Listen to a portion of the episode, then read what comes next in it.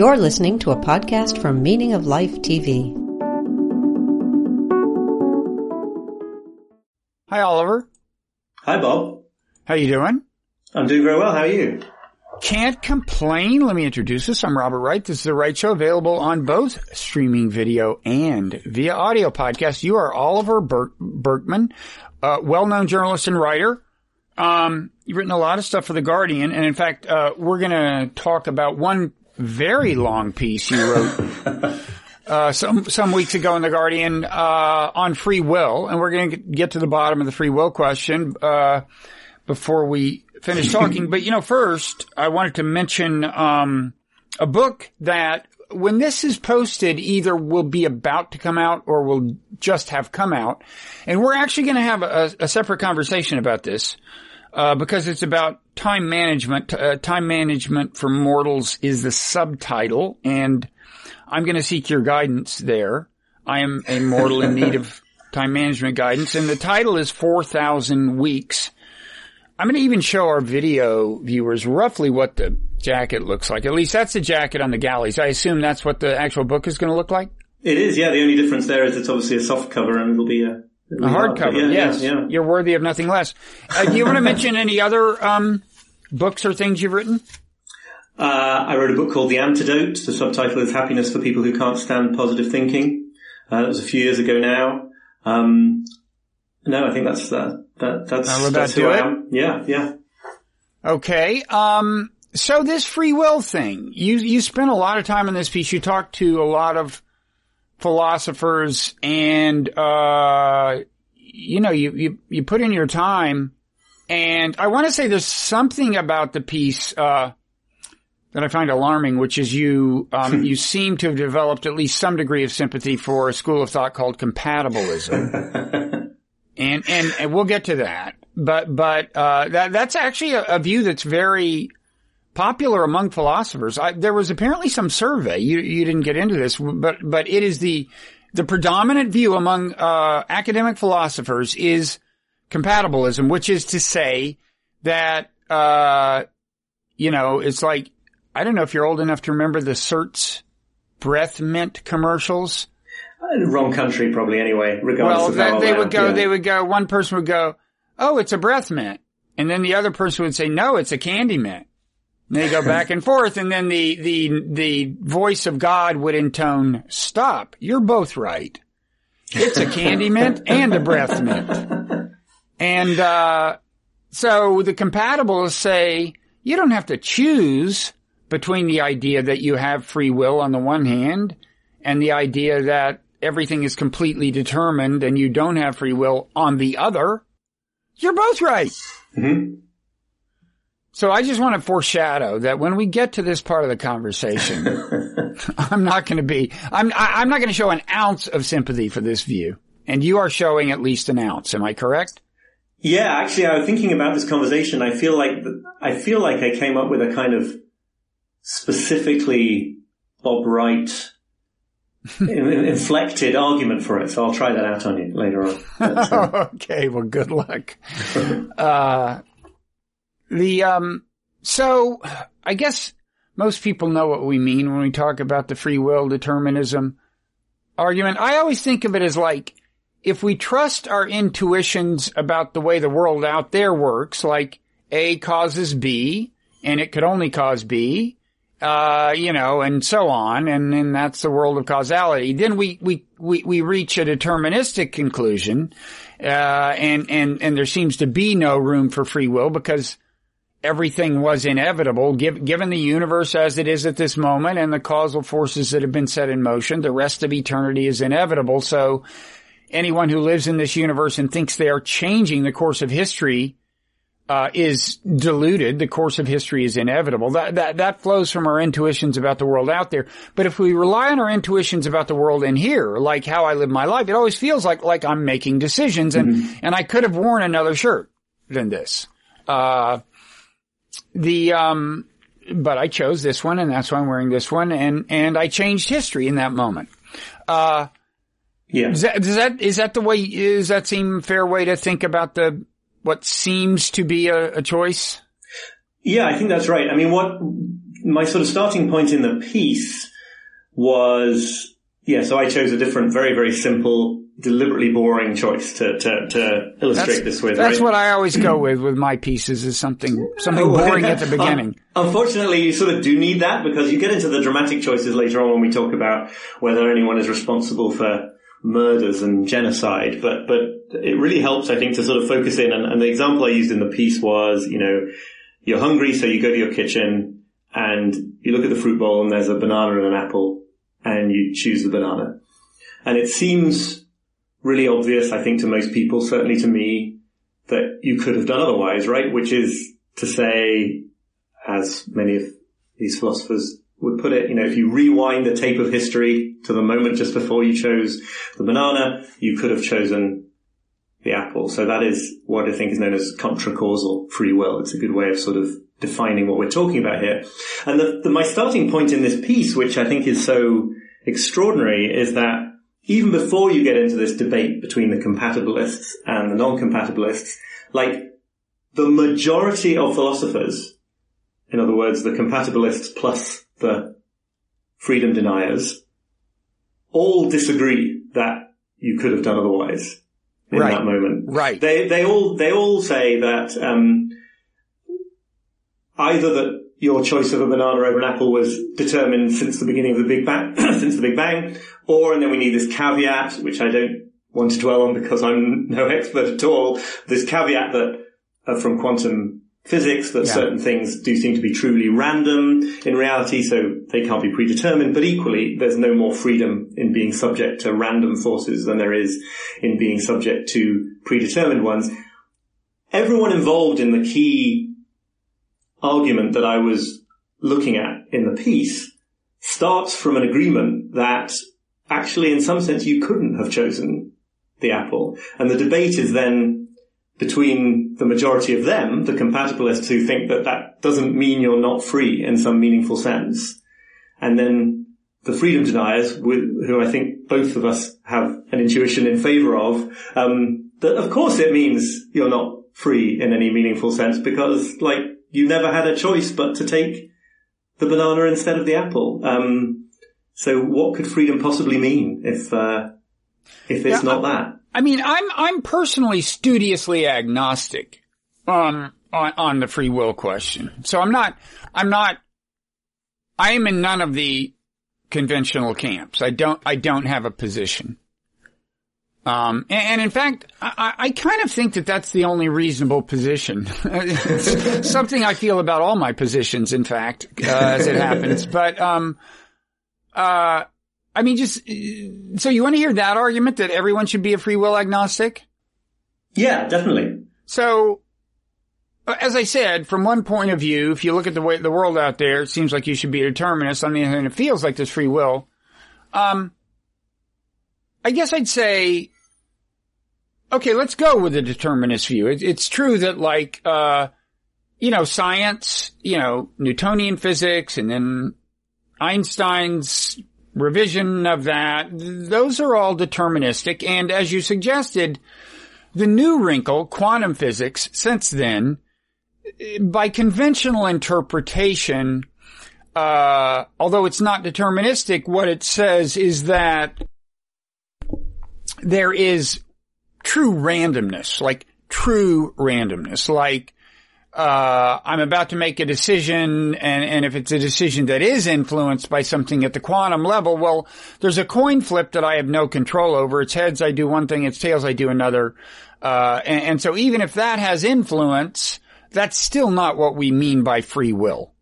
Right. Uh, uh, and, and, and so that is the conventional, I would say, argument of a, of a scientifically minded person like I think you or me, uh, against free will. But, but what I would say is, okay, but first of all, quantum physics has so many weird things about it. I mean, I mean, the basic take home of quantum physics seems to me to be we really don't seem capable of conceiving what the ultimate nature of reality is like.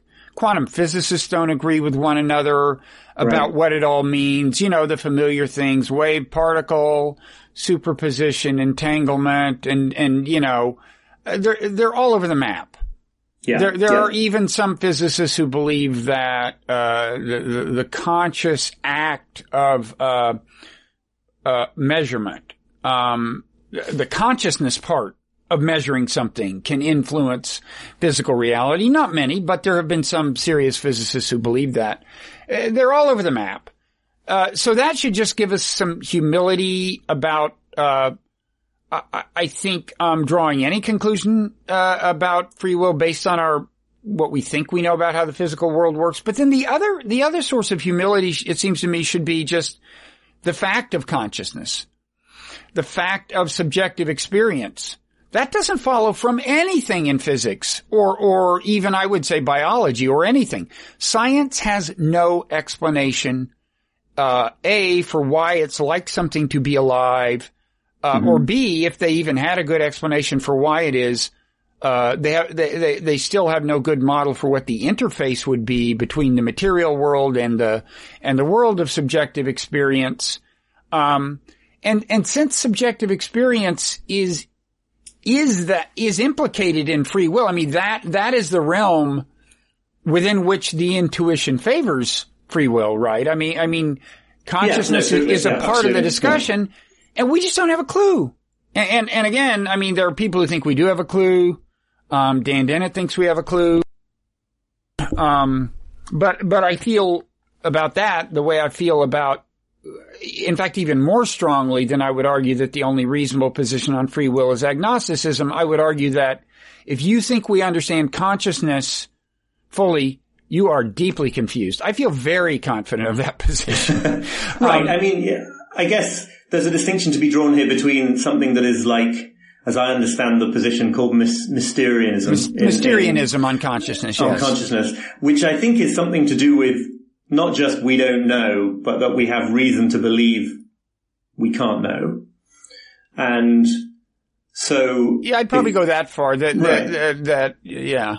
Yeah. I mean, yeah, the question in my mind is how far is what you're saying any different from just saying like we don't know the answer to this puzzle? Correct. We don't know the answer to this puzzle. Uh, that's what agno- yes, that's what right. I mean by agnosticism. Right. I mean on free will. Right. Uh, but but but part of the basis for that argument is that yeah, we, we don't understand consciousness and that clearly, you know, a complete view, a comprehensive view of our situation, I- including the question of free will, it seems to me would include a true understanding of consciousness, which A, we definitely don't have now, and B, we may well never have. It may be in the nature of being a subjective being in this universe that we can't understand the connection of the subjectivity to the universe.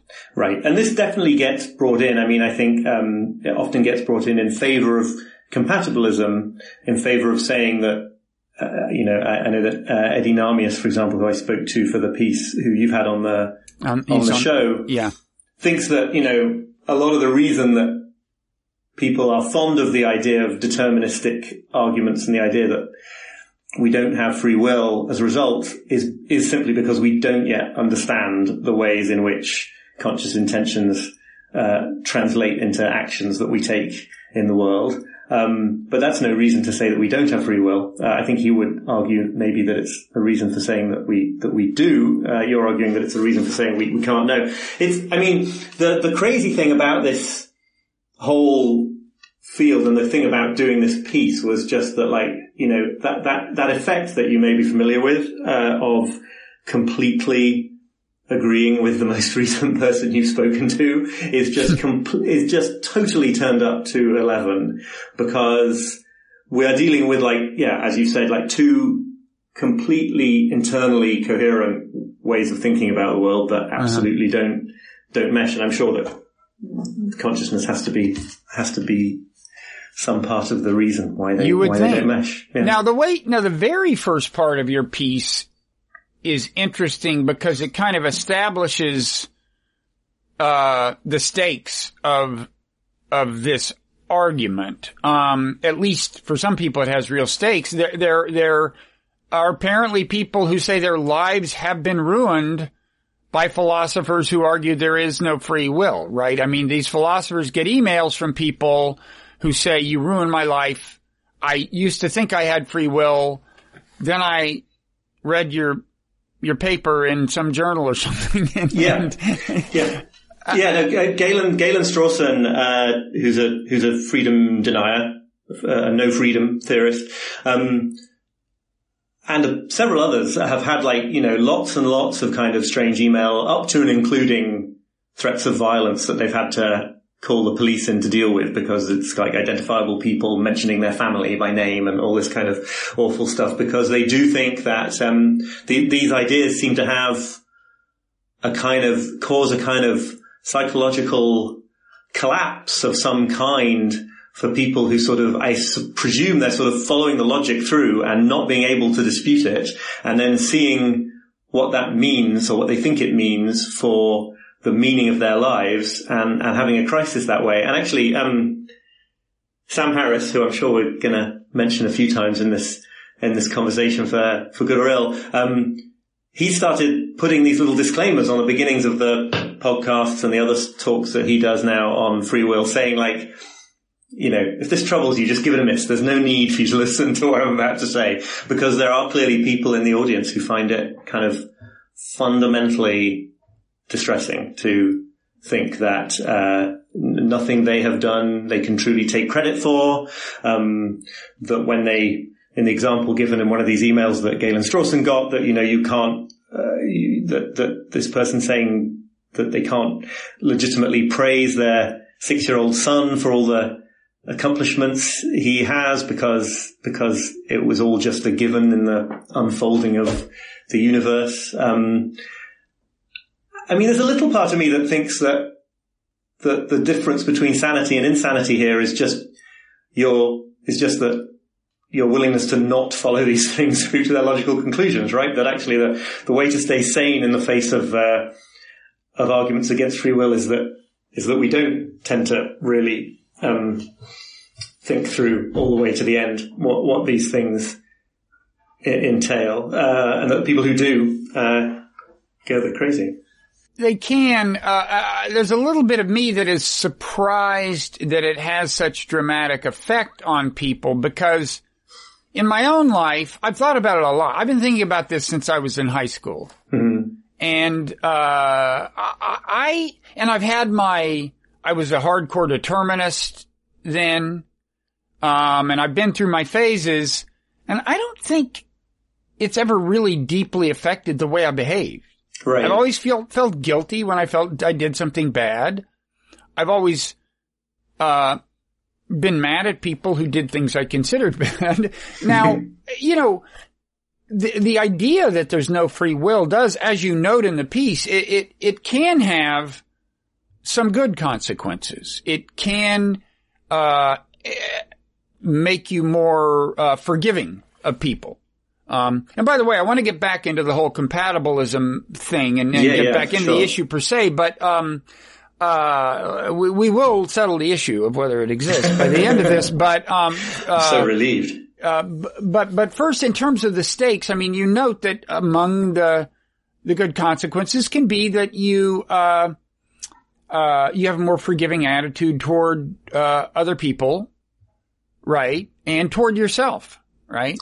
Right, totally. I mean, I think it's, if, you really think about the consequences of the argument here, it means that you have to sort of take ultimately any bad action that somebody else commits as a case of there, but for the grace of God go you, right? I mean, that if you had been born with that person's genes and experienced that person's upbringing, you would be that person. And, uh, and, and, you know, it's, it's uh, that has some scary consequences in terms of moral responsibility, but it does have a sort of, in an immediate sense, it has a kind of, it has a kind of softening, uh, effect. I think it's a way of, uh, combating, you know, the fundamental attribution error, the, the tendency we have to see other people's wrongdoing as core to their personalities, where, where ours are just situational and to be forgiven. There's a kind of solidarity that here we all are, um, subject to the same endless causal flow going back to the beginning of time.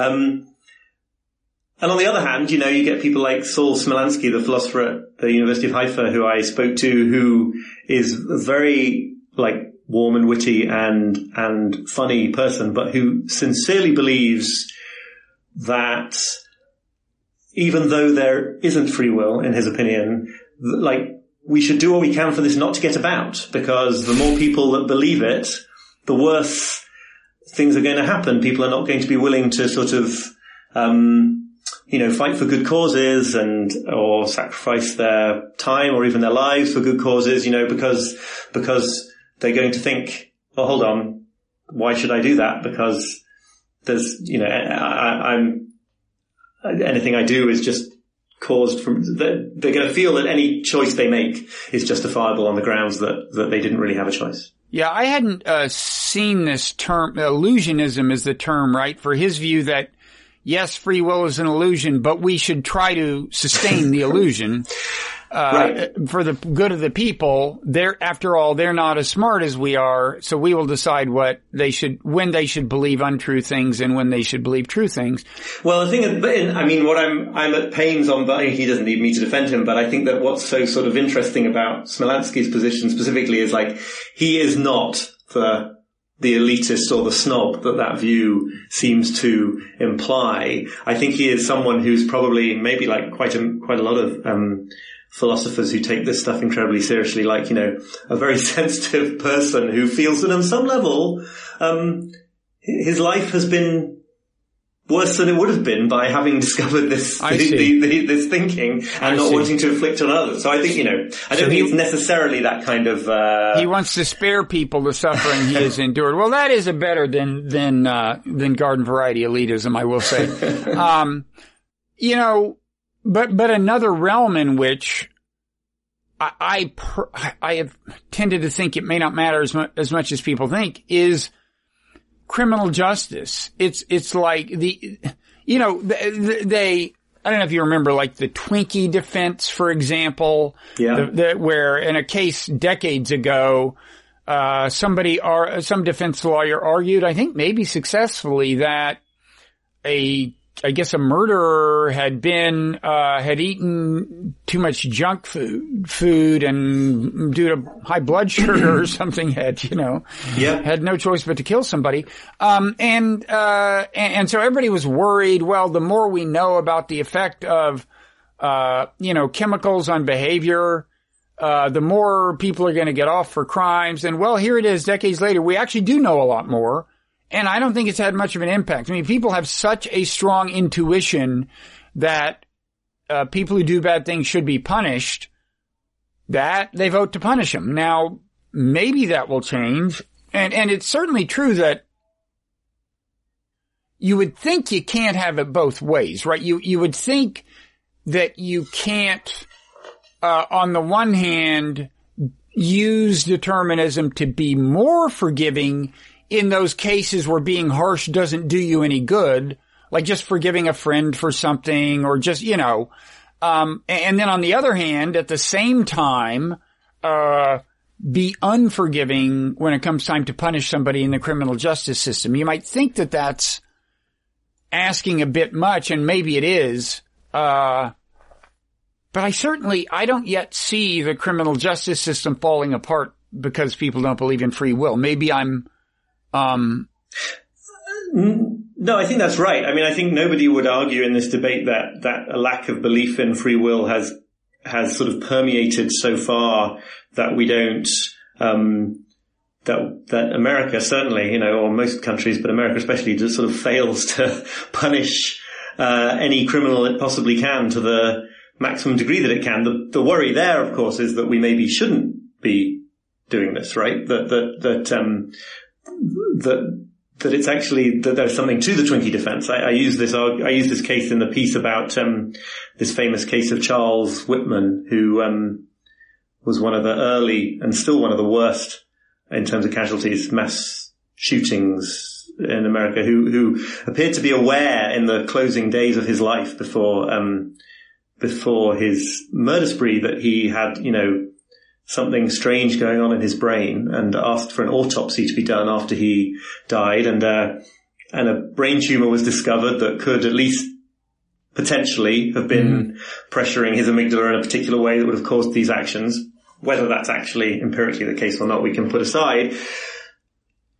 And as various different uh, free will skeptic philosophers have pointed out, you know, what is it if, if that makes you feel that he was a little bit less guilty because he had this brain tumor that was causing these actions, like what is it about the um, configuration of brain cells that we call a brain tumor that is any different than any other right. state of the brain? By definition, anyone who does anything bad has got the state of the brain that they had to have to cause them to do it. And maybe therefore it wasn't their fault because they, they, they found themselves with that brain state. Yeah. And it does get kind of dizzying after a while. It does get hard. And people like Greg Caruso, another who's gone into the philosophy, who's gone into the sort of criminal justice implications of all this would say that, yeah, huge proportions of what, what we do in criminal justice, especially in this country, are just completely unjustifiable on the basis of, of this yeah, understanding no, of free will. I, I, I basically agree. I've had him on the show too. Um, right. and, uh, yeah, I should say, first of all, although I'm agnostic on the issue of free will, I do, I'm enough of a determinist to say that by and large there, but for the grace of God go I. I mean, you know, you just can't, for one thing, you can't argue with certain just kind of statistical things like, look, if you're born in this neighborhood or born at this income level or born, you know, then the chances are, you know, you're, you know, then you are much more or more, much less likely to wind up in jail. You, you know, you just can't argue that, uh, right. you, you can't fail to see that circum, that, that, that, that, uh, circumstance that, that, that is fundamentally a matter of luck, like where mm-hmm. you were born, who you were born to, uh, is very important. So, so I think that is the proper attitude. Uh, and, and my own view, uh, I think aligns with Greg's on punishment. In fact, I made the argument in my, um, my book long ago, The Moral Animal, uh, that we should, that we should never view punishment, we should never view retributive punishment as a moral good. That, that there's nothing good, uh, about punishing wrongdoers in and of itself.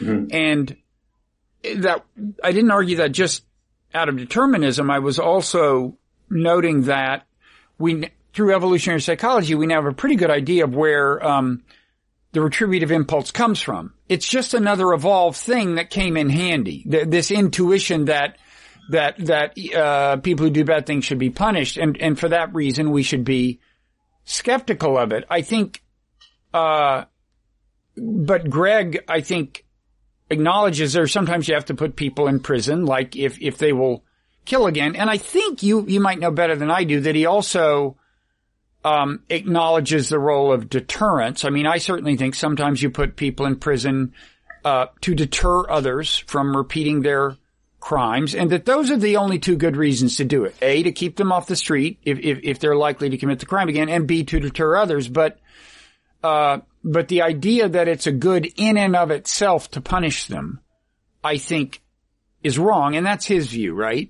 Right. I mean, a, a, sort of confounding factor in this is that everybody involved in these debates in philosophy faculties in American universities is all are all super liberal on questions of criminal justice, right? Mm-hmm. Nobody nobody thinks the current uh, setup is a good or just one. Um, the question is how far their views directly connect to their skepticism about free will, and I think Greg is one of the people who you know would go even further than the his views on free will dictate in terms of um, um, uh, what he calls the public health quarantine model of uh, of criminal justice, where you're sort of the the right that you have to keep someone away from the public is the same right that you have to force someone with Ebola mm-hmm. to stay away from the public. You know, that doesn't justify making their lives unpleasant. Doesn't justify keeping them detained any longer than you need to to protect other people, but you do have there is a sort of community safety uh, justification that we sort of all accept. If someone had Ebola and wouldn't quarantine themselves, we would we would think it was okay to although the, deter- the de- although the deterrence factor is a separate uh, rationale, right? For for yeah. in that sense, it's not just like quarantining them so long as they are likely to commit the crime. Um, right. Yes, there's also to do with advertising that this is what happens if you don't do do this or that. Now there is a paradox here, which or a sort of paradoxical seeming point, which a few people raised in email in response to the piece, and which I cannot settle to my own satisfaction. So maybe you can, which is the sort of response that goes, "Why are we even talking about this? If there's no free will." Then, like, the criminal justice system is going to be whatever it's going to be. And um, uh, maybe we shouldn't blame, maybe we shouldn't exact retribution against murderers, but how, how can we blame the people who set up criminal justice systems that exact retribution against murderers either? Because everything we're doing here is, is outside of the scope of well, see, that, free that's choice. Kind and then of, you sort of have to go home and give up because like that, what, that's what kind of what I mean about how little difference it makes in real life. That you've got all these philosophers who are uh, who are saying there's no such thing as free will and, and are actually agreeing that what's going to happen tomorrow is already set. And yet they're arguing about what should happen tomorrow, right? Right, they're right, making right. these arguments about Yeah. how we should set up our prisons. And, and, and that's what I mean. I mean, they, they think about this 24-7. They're convinced it doesn't matter what, what, what they think they're choosing. Right. And yet there they are. Now, of course, I guess what they would say is, well, of course, I can't help but act that was in the cards. Like the Right, causal it's forces. It's it, right. it's right. like Yeah, right, the right, causal forces that were in motion when I was born dictated that I would be acting as if this matters and saying it doesn't at the same time. I, Right, But, um, it's crazy. Uh, I, I mean, the, the other uh, related interesting thing about free will is, uh, like, arguably, it is the one doctrine I can think of whose truth may depend on whether you believe it, right? It's like, uh, you, it kind of sometimes seems like if you believe in free will, then you will behave in such, then, then yes, you will exercise it. Whereas if you don't, it- Yeah, I mean, I, th- I would say it a bit differently. I don't, I'm not sure it affects the truth about free will, but it's certainly true that there's a lot of research evidence to suggest that whether or not you believe in free will impacts people's behavior significantly. Mainly it goes in a negative direction. It suggests that people who don't believe in free will are more willing to cheat in, you know, the classic social psychology experiments where they get to win five dollars for answering a puzzle where the answers are yeah, they, they had somebody read what a, a, um, uh, a Francis Crick, uh, I think I think that's it, right? Yeah. Um, I read a bit of a book that is f- to prime them with sort of free will denial. I don't know how many of these things have and then survived. they, and then they cheated on some te- they were more likely to cheat on some tests after that or something. right, right. I don't know how much of this stuff has emer- how this stuff has emerged from the from the replication crisis, but um, there's a little bit of work in the other direction that suggests it makes people more forgiving uh, and kinder, which you can also see the the logic of. So yeah, that's also the case for the sort of illusion, the so-called illusionism perspective, right? It's like almost regardless of whether this is a um, uh, what, what the truth is, there are, there are consequences to what people believe. And actually, even Daniel Dennett has argued from a compatibilist place. So he's he's not caught in this, contradi- in this contradictory situation of denying free will but thinking we should claim that it exists. But he has argued that it is irresponsible for people to go around, you know, for Sam Harris and others to go around um, putting the determinist, the uh, the freedom skeptical viewpoint in public places. That that Has is he of a- really? Has he really? I mean, That's- yeah, I, I don't know how, I don't know how sort of, how much weight he attaches to that, but he's, he's got this whole thought experiment about how, um, I won't, it's probably too complicated for Well, me to try to get it right this- now, but that it, that it is irresponsible to sort of go around telling people that their choices don't This matter. Yeah. confirms my suspicion that some people who espouse compatibilism, and then it does, actually are just flat out old fashioned free will desires who think that the people can't be trusted with this dangerous knowledge. And so they say, Hey, don't worry. Free will is compatible with determinism. Stop. You're both right. It's a candy mint and a breath mint. And, and, uh, I mean, I don't have any basis for thinking that they're being, uh, disingenuous, except that compatibilism, their, their view strikes me as so crazy that I don't have another explanation. um, so, so, So- we should, yeah, go Yeah, ahead. I should I should try and persuade you of the truth of compatibilism, Okay, even though, even though I don't believe it myself. So let, let's let's move to that part of the conversation. But first, I want to say, I had a uh, this morning. I had a. It doesn't qualify as an epiphany, but I was like doing my morning meditation, and inevitably, I guess, failing to to do what you're supposed to do when you meditate, which is, well, you're not supposed to do anything, of course. But anyway, my mind was wandering, so I had not yet achieved, uh, you know, any any uh, real uh, calm and equanimity. And and I was thinking about the free will issue because I knew we were going to have this conversation. And I also taped a conversation earlier today with John Horgan about uh, uh, quantum physics. He, Oh, he says Yeah. hello, and he's a fan of yours, by the way. Um, The and, uh, and I was thinking, you know, the many worlds interpretation of quantum physics, w- according to which, you know, at every moment, you know, uh, it isn't that we can't predict whether the particle is, is going to go heads or tails. It's that both happen. And at that point, reality splits off and there's two worlds. Okay. And, and, and one in, in one world, Bob has done this and the other Bob has done that. And I was thinking about, you know, you can always revisit your past and think, man, did I make this fundamentally wrong decision at this point in my life? And I was thinking, wait, in the many worlds interpretation, there is a version of me maybe that didn't, even assuming that this was the wrong decision and my life is worse. In the many worlds interpretation, uh, there is some, there is a version of me that didn't make that decision and whose life doesn't suffer from whatever shortcomings mine has as a result of the decision. And inevitably there was going to be both of us and one of us had to be this version of me. right? And, and so I'm sacrificing so that the other Bob can have a better life. Fine. so I just want to point out that there is a way, there's a different way to get, uh, to plug quantum physics into the free will. Yes. Uh, it, it, it's a deterministic, but kind of pluralistic Right. scenario. And if that helps I you, uh, yeah, Go for it. yeah. I, I am. I'm even less of an expert on um, any of that than I am on on any of this. Uh, but I there I face a sort of problem of, of escalating absurdity. I mean, I cannot. The the, the many worlds interpretation seems seems so profoundly. Uh, uh, absurd and, and But it's sort of profligate that, that But like, it is it is taken seriously by a Yeah. number of very smart physicists, and that's what I mean. To get back to when I say, look, quantum physics is so disorienting that it should just be all bets are off. Right, right. On on an issue like free will, which may well be related to it. Right. Yes. No. Absolutely. I mean, if people who know what they're talking about can take that seriously, then then who knows what could possibly be the truth about any of this?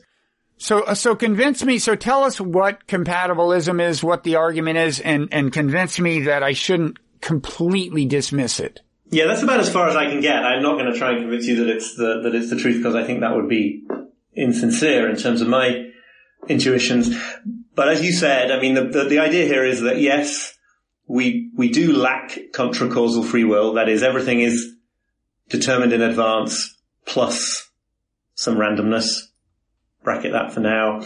Um, it's exactly as the free will skeptics say, except that doesn't mean that we don't have free will. So you don't have any choice but to, you couldn't have made a different choice than to choose the banana over the apple, and you are still free.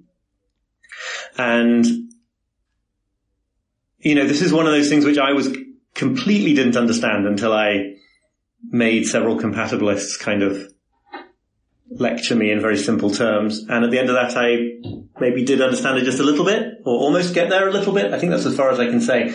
Um, so the, the, there are lots of different versions of compatibilism, but the sort of basic idea is that you are free when your desires, your intentions, your capacity to act, uh, and the outcomes that you achieve through that action all stand in a certain kind of proper relationship to each other, right? Wait, s- say that part again. The, what what things stand in uh, this may well not be the canonical way of saying it. May, many compatibilists will probably uh, object violently, but it's something to do with having a, it's something to do with your desires and intentions, your capacity to act, and the things that you get as a result of acting on those desires and intentions, all sort of standing in some kind of right relationship with each other. So here's here's one way into this that made a big impact on me. Um, Helen Beebee, who's a philosopher at the University of Manchester and, and gave me a lot of time and help with this piece.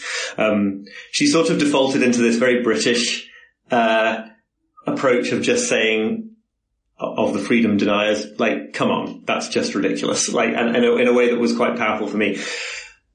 If I, if, if you decide Bob, to, that, that, you're hungry and you, I don't know what it's always to do with food, these choices, but if you, and you decide you're going to go into the, um, to the store and buy a packet of potato chips.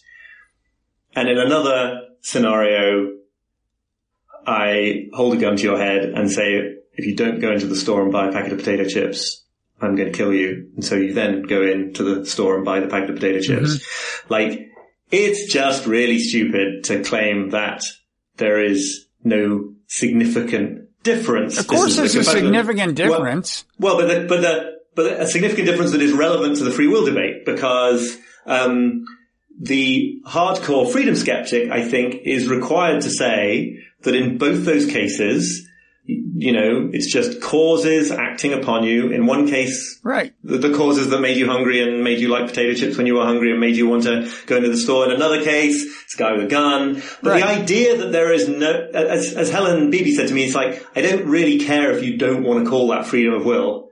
It's still clearly like a really important that's thing a key, that we that's are a critical, about. That's a critical admission on her part. That's exactly the point. That's exactly the point. That's not what we mean by by by free will. I, I mean, the scenario in which, uh, yes, uh, there's there's no gunman, uh, but in fact, uh, there, you know, my my um, decision to go get the potato chips is a result of biochemical causes that in turn had their antecedents, that in turn had their antecedents, and so on. So, so in fact, there was never any actual chance that I would do anything other than buy the potato chips.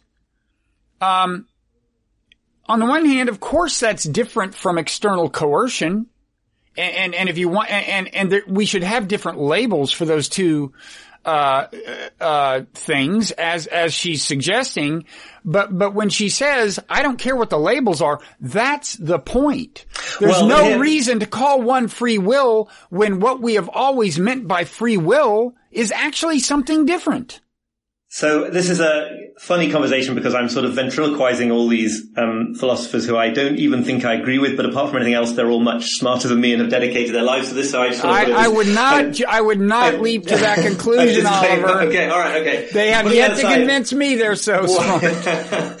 so what I wanted to say was, here's what I think Daniel Dennett would say, and of course, who knows? But the but the but the figure that is standing in for Daniel Dennett in my conversation here, um, you know a desire arises in you for potato chips and you act on that desire and you obtain potato chips. Like, what is the, what is the thing that you're wanting that is freer than that? The, the desire to, to have the desire, he would say, I think, that to have the desire to go and buy potato chips and, and arising from wherever it arises, for that not to cause for that, for you to stand in a relationship to your desires such that you, like, it was kind of, it, it was kind of, the, to be able to separate off from your intentions and your desires yeah. so that they weren't necessarily like what you wanted to do or what you mm-hmm. intended to do would be some kind of mental illness, right? That is, that is some, or, or unless there are external constraints, or, you know, addiction is the obvious, is another obvious example, right? I mean, if you're, if you can, if you can choose, ah, we all, it all just comes back to the same objection, right? well, and, and actually, and actually, no, and just to, just to quickly get in a little bit here, this is, this is the frustration that my friend uh, Tom Chivers, who was responding to the piece on Twitter, uh, great journalist and author made as well, which is that, you know, at a certain point, this just comes down to semantics. At a certain point, this just comes right. down to, we all agree the world is how it is, apart from the sort of Christian philosophers who believe we have true so-called libertarian free will. No, no, I, no, no, it's not just them. I'm, I'm an agnostic. I, I just think the world could be so much weirder than we understand. And, and again, I return to this issue of consciousness. We don't have a clue as to the relationship of quote us, that is to say the subjective us and the physical world. We don't have a clue. And anybody who thinks we do is deeply confused. I'm sorry. so, that, so, so I don't think you have to be a member of any specific religion to at least hold out the possibility that something like libertarian free will okay, yeah. exists. No, I, I, uh, that was shorthand. What I really mean is the people who are supposedly at loggerheads here, the compatibilists and the freedom skeptics, you know, there is a way of seeing this that all they are arguing about is whether the situation, which they all agree on, can legitimately be called some kind that, that's my point. That's my point. Right, the right. only difference between a determinist and a compatibilist is whether you get cute with your definitions. That's the only difference. Whether you cleverly define free will to mean something that it hasn't traditionally meant. That's mm-hmm. what compatibilism is. And that's all it is, Oliver. It's fucking bullshit. Okay? It's people saying, what if by free will we meant something other than what people have always meant by it? Well, yeah. yeah, that would change things, wouldn't it? But that doesn't make you some kind of genius and it doesn't solve the problem. Um, I I have very strong sympathy with that with that position. I I I think there is another way of seeing it, and I think that I mean this is the second Wrong. part of this. okay, so here's the bit, here's the part where I want to try to persuade you of this from a sort of from the perspective of your book, Why Buddhism is True. So uh, your um, erstwhile sparring partner Sam Harris says, and I think he's right about this much. He's a he's a hardcore free will skeptic. Um, that the free will problem and the problem of the of the self and whether there is whether the thing we think of as a self really exists are ultimately the same problem, right? That um, that in both cases it is this idea that we can somehow get out of the flow of process and sit on a little driver's seat and control and engineer things uh, and that actually to do this would require stepping outside of reality, which is a kind of incoherent notion. You can't do it. We are just part of this process and flow. And so it would seem from that that, that you know, that what's wrong with the tr- conventional notion of the self is the same thing that's wrong with the conventional notion of free will. Does that, does that make sense? I, I, I think there, yeah, there, there, there are, I mean, there's, there's more than one, I think, meaning of the, uh, the notion, the Buddhist notion that the self doesn't exist, I think has more than one kind of, uh, manifestation. There's more than one version of it, but, but one version of it could be taken to, to be the same as saying free will does not exist. Although interestingly, the issue of free will per se doesn't really come up much in mm. Buddhist intellectual history. That's just an interesting fact. But, yeah. but yes, the idea that there's no CEO self. Yeah. There's no, there's no, you know, boss from which the orders are being issued, which is one version of the Buddhist idea of not self. Um, that, that could be equated with the idea that, that free will doesn't exist, traditional free will. And this, yeah. you know, and just as an aside, I think that also explains what Harris means when he argues that the illusion of free will is itself an illusion, right? That if you really focus, perhaps after an hour of deep meditation on the way in which your intention to choose a banana over an apple arises, it doesn't even feel free. It really is just a kind of, it just floats up out of the void, out of the blackness. It isn't, um, you know, we don't even actually really go through life, uh, when we really think about it, when right. we really focus on it, feeling like we are CEOs. No, I, I think it's true that deep meditation. And Sam, Sam has, uh, has done more meditating than I have, but it, it, you know, if I think back to kind of deepest moment of my longest meditation retreat or something, um, yeah, there, there are times when it's very much like you're the observer and you're not just observing feelings arise, but kind of thoughts kind of floating right. by. And it's like, oh, I guess that one didn't come from me if I'm, I'm sitting here watching it. Yeah. Um, the, so, uh, yeah, go ahead. Well, so here's the part where I try and I'm very confident fail to blow your mind on the compatibilism issue. I mean,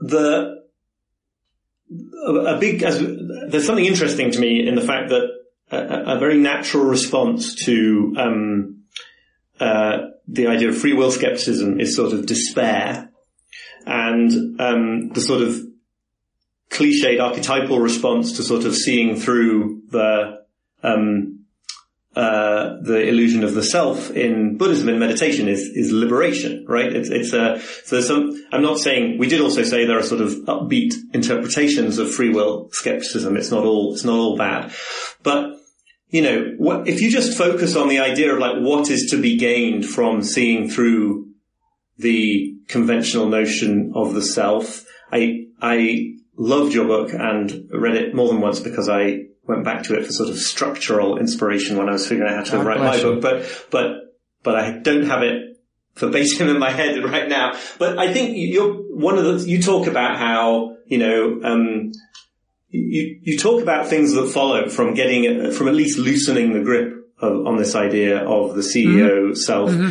that are all kind of I mean, it's there in the word, right? Liberation. There's something free in that, mm-hmm. in that kind of, in that kind of life. You are freer to relate to people without the shackles of entanglement with ego. You are freer to, uh, let go of, uh, sort of tribalism, freer mm-hmm. to love. Probably like creative work flows more freely when you're not entangled with the, when you're not identified with certain kinds of egoic needs. And there is this word, liberation, which has to do with freedom. That is a, a state that seems meaningfully uh, to be called something like freedom, which is simply to more consciously occupy your role in the grand flow of, you know, what Joseph Goldstein quoting some ancient older teacher calls uh, empty phenomena rolling on, right? The fact that that's all reality is just, just a, just endless cause and effect, cause and effect. And when you, and, and the act of and the act of seeing through the self, as I understand it, I wouldn't claim spiritual enlightenment,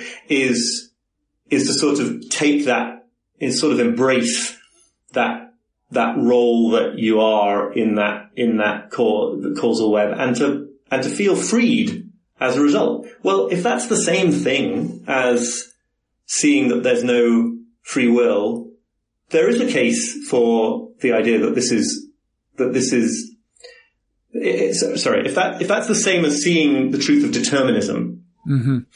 then there is a case that that is freedom because it is precisely you know the freedom that Buddhists are talking about when they're talking about you know becoming more fully conscious of and embodying your role in the causal chain and the degree to which all you are is processes and and causes and effects. So yeah, but there know, is this irony. I mean, I, I, I, hence compatibilism can be true because it's because that is a meaningful concept of freedom to be to be in reality in that way, like a well-fitting shirt, and to and to be the channel through which intentions turn into results in the world. Well, I mean, I would say uh, I haven't played your mind.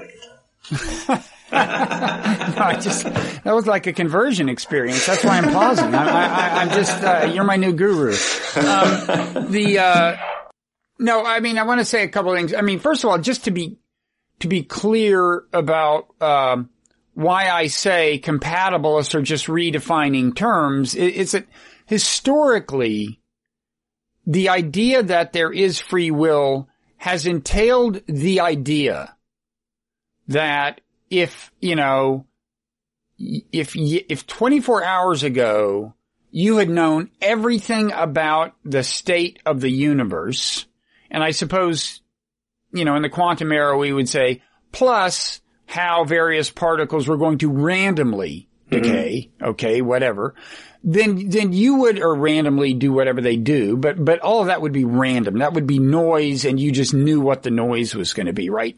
Like, if, the point is, if you had known all of that, if you understood mm-hmm. everything there is to understand about physics and you knew all of that, um, you could predict what would happen now, 24 hours later, because there was no chance it would be anything else.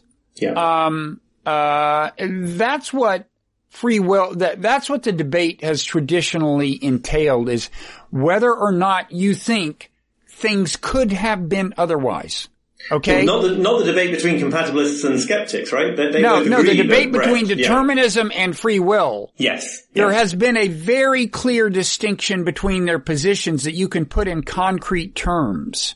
Yeah. And uh, that I just described. Yeah. The determinists say if you knew everything about the state of the universe today, you could predict everything that would happen tomorrow. And um, now, again, quantum physics throws this wrinkle in, but by conventional reckoning, we both agree that it's not a it's not a particularly significant wrinkle because it's just randomness that's mm-hmm. being thrown in.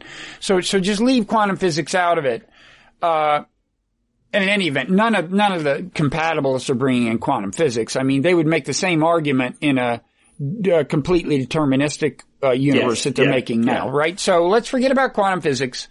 And traditionally, determinists has said if you knew everything 24 hours ago, you could predict everything about the universe today. People who believe in free will have said that's not true.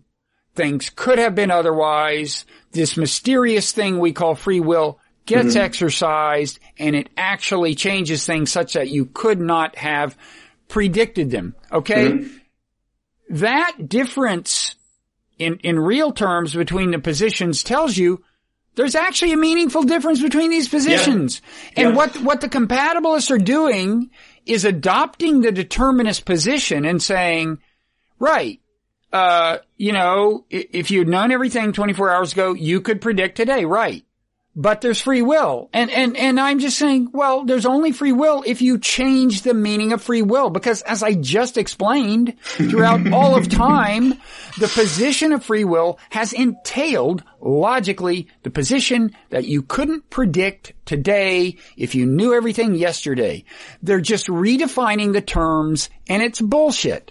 And it's well, because I, they don't think people can, well, this is conjecture on my part. they don't think people can, can, can stand the truth or something. There's some, for some reason, they're just playing word games and telling us it's deep and it's not.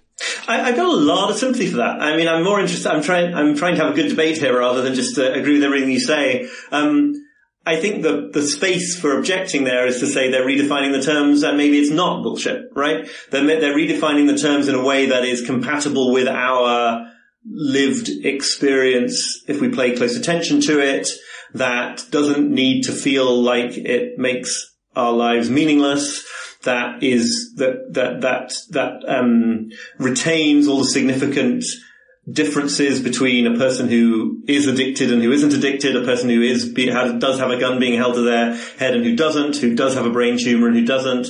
Um, and yes, it has to reject libertarian free will, but but maybe that kind of uh, changing of the concepts is not entirely bogus and uh, ridiculous. Look, and, if you want bullshit. to change the concept, fine. Just don't act as if you have just solved an age-old debate, because what you've solved is a different debate, a debate yeah. that actually has no meaning. But if you want to call it a debate, fine. Congratulations. Hope you get tenure.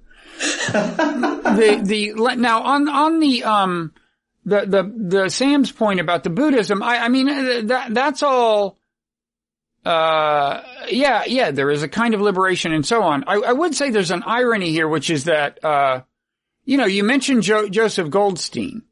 Uh, but if you listen to the way even he talks, at least in front of many audiences, now this may, and, and he might say this, look, this is just a convenient way of talking, fine.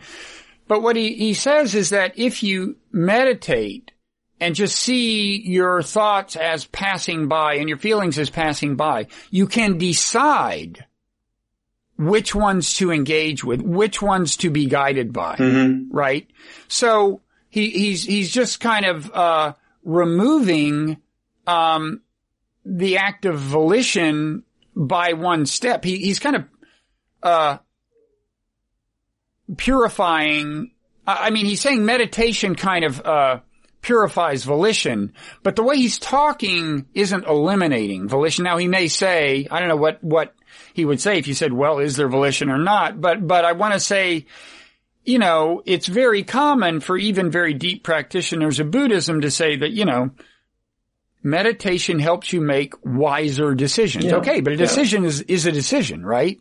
That, yeah. that's not, uh, if this, if the word decision has the kind of meaning we've traditionally assigned to it, then that's not a purely deterministic universe. I, am just noting this as a footnote. I'm not, it, it's, um, because I'm not, I, I, have not gotten as deeply into the practice as either Joseph or Sam, and and uh, maybe uh, I would, uh, but again, Sam is not a compatibilist, right? I mean, I mean, Sam, he doesn't call himself a compatibilist. No, no, right? he's, the, so, he's the polar opposite. Absolutely. No, so it, it's, it's, um, uh, you know, I don't think anybody escapes the, uh, contradictions here. I certainly don't think anybody lives, uh, free will skepticism in a sort of wholesale way. It's very hard to understand what that would even mean. And maybe, maybe that's a, you know, I think one of the things that you know, there'll be some people listening, watching to this who have completely different approach to these questions. There are kind of Wittgensteinian responses and there's a whole thing now about the idea that free will might be emergent, a sort of higher level phenomenon. There are a whole there are a whole lot of ways of looking at this that just completely shift the ground and, and just sort of say this is all based on a category error, all just talking nonsense around in circles. And I think that evidence for that and or evidence for your sort of Mysterian uh, approach is in the fact that you know nobody in this seems to be free from some kind of contradiction. Like the, uh, they are either you know using words in the way that words have not traditionally been used while continuing to live their lives as we all do, or they are denying that there is any such thing as free will while plainly every single day having those kinds of attitudes that imply uh, that there is free will, getting angry when people um, cut them up in traffic. You know, everybody ends up backing into some problem here that does sort of lead With you the possible exception of me, you mean, because I'm just saying I don't know. right. Well, that's the convenient approach, isn't it? Like you're not going to be wrong if you're saying if you're not willing to but, but, say what what right would be. But no, I'm I'm acknowledging that wasn't nice, by the way. You could have said that in a nicer way. But I I, I, I acknowledge that no, we all we all have our paradoxes. I mean, I. It's amazing how firmly you can believe that there, but for the grace of God, go I, and yet day after day get mad at people, continue to dislike certain people, mm-hmm. and and uh, and then you'll, ha- you'll you'll like have this moment of reprieve where you just yeah uh, you see them. You, you suddenly see them as just like you kind of. Like they they you have insecurities they have insecurities this is the way they're handling theirs Mm-hmm. And if you had been born in their environment with their genes, it's the way you'd be handling yours. You have these yeah. moments, but it's, uh, it's very hard to live by them. Um, but that is, uh, but I will say, you know, I mean, back to Sam's thing about liberation and enlightenment, um, I, I do know that you know, when meditation is really working, you know, when, I mean, especially like on a retreat and so on, uh, you're much better at that. You're much, you're yeah. much better at, at kind of walking the walk. Um, and I encourage that. So, have I persuaded you to? Am I going to join my your cult, or are you going to join mine? it's a good question. Um, uh, yeah, I mean, I I sort of, at the end of this piece, I kind of, I, I kind of backed out from committing completely to the sort of free will skeptical position that I had broadly been sort of writing in favor of for a lot of the piece because it just seems like I, what does it mean to believe in something that I violate every single moment of the day in the way that I do? You know, what does it mean to say I don't believe in free will and then live the way I do with every, my every, my every minute infused by an implicit belief in, in free will? Uh, but I totally, I, I, think, you know, I totally share your, a lot of your sort of, um, hostility to compatibilism. It comes down ultimately to the moral responsibility stuff, right? I mean, I, may, maybe it is meaningfully free to want to do something and be able to act on that want, even if the want was predetermined.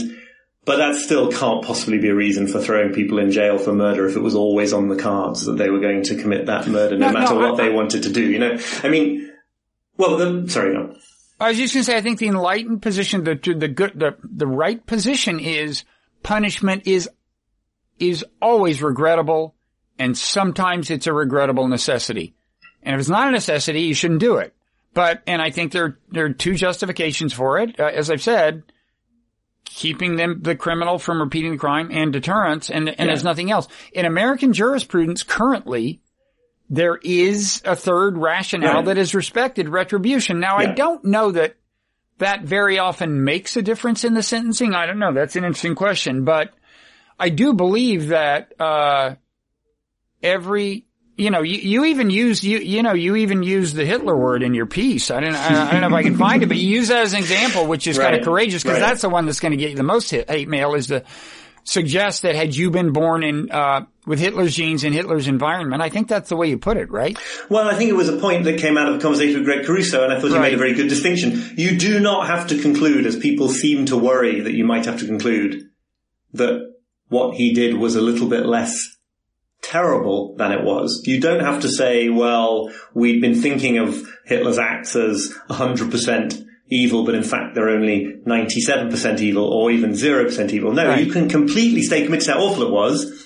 You just have to say that a certain kind of personal responsibility that we are, right. that we want to apply doesn't apply. Yeah, that is a kind of a, that's a scary prospect, but it's not as scary as suddenly having to say that there's like no right or wrong or that that was, no, I, and in fact, you could say, you know, uh, World War II wasn't justified in order to in order to in order to stop him. Right. You know? Right. No, you say the magnitude of the evil uh, would warrant uh, the most extreme punishment. Um, but it's still it's a it's a hard. It's it's a very hard thing for for you know just human beings to handle. The idea of in that in that extreme a case separating the question of moral blame from the question of just appropriate punishment. Uh, uh, in a pragmatic sense. Um, yes, and it might not be actually possible for me to do it in that case if I was, you know, had had closer uh, yeah. engagement with it. It may be just something that you can only sort of do from the luxury of distance. Yeah. No, that that's what I mean when I say it's very it's very hard as a practical matter to act on uh, determinism as a. am uh, kind of curious. Come to think of it, so how do the compatibilists say you should handle these things? I mean, uh, do they wind up agreeing with Greg Caruso that uh, retributive punishment doesn't make sense, or, or do they say because they're using the word free will, actually it's fine? Or I wonder. Well, no, this is where I this is where I run into the sand with my attempts to be as charitable as I can with to compatibilism and back into the back into your camp because I don't understand. I mean, uh, Caruso and Dennett did a whole book of of dialogues. It's really interesting called Just Deserts about where they're debating this stuff. And I don't want to accuse Daniel Dennett of, uh, uh, being disingenuous or anything like that, but it just does seem to me like it turns into something like wordplay when you have to start, um, when you have to, to, to, to start, uh, saying that somebody is in some foundational sense morally responsible for their act and at the same time determinism could be could be true. Um, uh, Dennett sort of objects to this language of ultimate moral responsibility and brings in other uh, ideas about you know you at time one being responsible for what happens, what you at time two does, and all these kind of more sort of um, uh, low level ideas of, of responsibility, but I did not, if I'm honest, succeed in getting my head around them. And you would say, I think that's because there's a reason they, for that. They are not good ideas. It is a tribute. It is a tribute to your head that you couldn't you couldn't get wrapped around them. Um, the uh, so okay. So anything else you want to say? Uh, I, I lest anyone think we haven't completely settled the matter. no, I mean, I could talk about this for ages and I think it is kind of completely, it is completely fascinating. I think that the thing that I really sort of took away from writing this piece, it's uh, many people who want to sort of an- answers to these questions will consider it to be a, um, a sort of a, a, a get out or a sort of defeatism or something. But ideas like this can be really powerful therapeutically. You know, ideas like this can be really powerful. The idea of free will skepticism to like keep in the back of your mind mm-hmm. and seek to have them kind of work on you a little bit as you go through the day, uh, having your angry responses to people behaving like jerks, um, interacting on social media with people whose opinions are strike you as outrageous. It's there as a kind of a, it, it, it, I think like having it in your back pocket exerts a really benef- can, can exert a really beneficial effect on on behavior and in having, a way having determinism in your back pocket yeah and yeah. in a way maybe that's more important than you know the that that's the sort of that's where the rubber hits the road um, well see that that's the thing i mean the tendency for people who worry about the practical consequences of this debate one way or the other it seems like most of them are in the the world will fall apart if if if the idea of free will collapses camp, right? right? I hear that more often. That was more the kind of email the philosophers you mentioned in the piece. Yeah. But it seems to me it's really far from clear. As we've noted, uh, a deterministic worldview can lead you to have more compassion for other people, for yourself. Now, yes, you could have you could have too much compassion. You know, if you just couldn't muster uh, the will to punish someone who for practical purposes needed to be punished or stop some international aggressor. On the other hand, there have been tons of wars that in retrospect were a mistake or didn't do any good on balance. Yeah. And part of what got us or somebody else into them was working themselves into a rage about exactly how evil the leader of the other country was or the people were. And, and, and that was very much tied into this notion of, of free will. And yeah. so it's, it's, I, I, do think in, in an ideal world, it's almost as like, as if you would deploy the idea of free will in some cases and the idea of determinism in others. And look, if the compatibilists achieve that, then I will say that their their uh, their idea has had tremendous practical consequences. It is still bullshit as an intellectual matter. They have not um, they have not rendered compatible the two traditional schools of thought that we thought to be in opposition. Those two schools of thought are in opposition. I hope I haven't been too hard on the compatibilists, but uh, uh, I'm such a, I'm a kind of I'm the wrong I'm such a pathetic person to defend them because I'm just really not willing to well, go to the mat for compatibilism. I did so. uh, I did have Eddie. Uh, how does he pronounce that? Do you pronounce it num? Anyway, uh, it's, it's Nahmias, like I think. Yeah, N a h a m N a h m i a s. Yeah. Yeah. I had him on. We had the discussion. Uh, and, uh, in fact, I think I got an email from you after it uh, commenting on it uh, one way or the other. But um, yeah, no, on on your side of things because I still don't understand uh, how. Uh, yeah, yeah, I'm well, still ultimately in the in the in the camp of. Uh, skepticism about this, yeah. So yeah, I, I, you know, and I'm sorry if I said anything too mean about them. I, am not. I'm not their. Uh, I'm not their representative. Uh, no, I'm sorry to them. I'm, I'm, not sorry to you. okay. Uh, in fact, I plugged your book, and we'll do it again before we sign off. So awesome. I don't know if. So the pub date is August 10th. The book is 4,000 weeks. I don't know if this will appear before then or after then. The conversation we're going to have about the book, which is important because God knows I need a good book about time management. um, I, that that will appear after pub date, and I and, and, I honestly don't know what the sequence will be with respect to this. But if it's before August 10th, people can pre-order the book 4,000 Weeks. Uh, your writing is always a pleasure to read, and uh, you are nothing if not wise. So.